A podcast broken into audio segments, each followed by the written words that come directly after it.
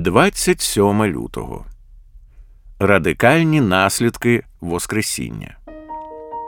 Коли ми надіємося на Христа тільки в цьому житті, то ми найнещасніші з усіх людей.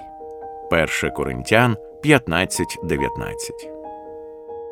Павло робить висновок зі своєї щогодинної небезпеки, щоденного вмирання і боротьби з дикими звірами, що життя, яке він обрав, слідуючи за Ісусом, є безглуздим і жалюгідним, якщо Він не воскресне з мертвих.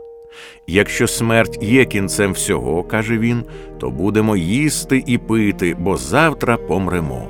1 Коринтян 15.32 Це не означає заклику давайте всі станемо ненажерливими і п'яницями, якщо Воскресіння немає.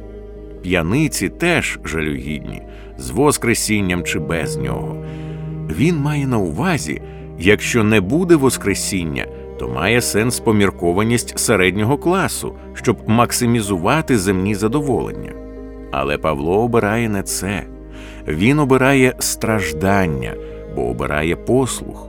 Ананій прийшов до Павла після зустрічі того з Христом на дорозі в Дамаск зі словами Господа Ісуса. Я покажу йому, скільки має він постраждати за моє ім'я. Дії 9.16. Павло прийняв ці страждання як частину свого покликання. Як Павло міг це зробити? Що було джерелом такого радикального і болісного послуху? Відповідь дається в 1 Коринтян 15.20.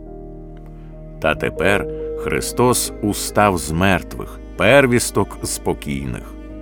Іншими словами, Христос воскрес, і я воскресну разом з Ним, тому ніщо з того, що вистраждане за Ісуса, не є даремним. 1 Коринтян 15.58 Надія на Воскресіння докорінно змінила спосіб життя Павла. Вона звільнила його від матеріалізму та споживацтва. Вона дала йому силу відмовитися від зручностей і задоволень, які, на думку багатьох людей, ми повинні мати в цьому житті. Наприклад, хоча він мав право одружуватися 1 Коринтян 9.5, але відмовився від цього задоволення, тому що був покликаний нести стільки страждань. Саме так, за словами Ісуса, надія на Воскресіння повинна змінити нашу поведінку.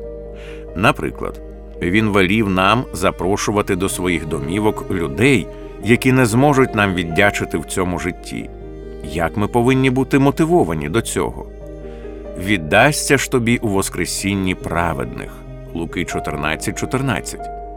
Це радикальний заклик до нас уважно подивитися на наше теперішнє життя, чи воно підпорядковане надії на Воскресіння, чи приймаємо ми рішення на основі вигоди в цьому світі чи в наступному, чи йдемо на ризики заради любові, які мають сенс лише тоді, якщо є Воскресіння.